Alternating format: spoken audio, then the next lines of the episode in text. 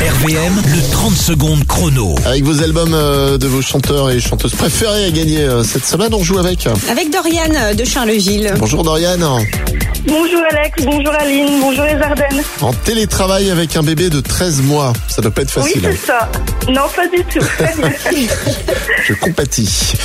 Euh, on va t'offrir, si tu euh, réponds à quatre réponses en, dans le temps à partie de 30 secondes, l'album de Oui. Eddie de Preto, c'est ce que tu as choisi. oui, oui, c'est ça. Alors on y va.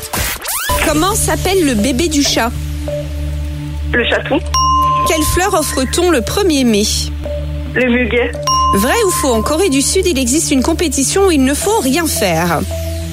vrai, Dans quel sport utilise-t-on le cheval d'arçon je passe.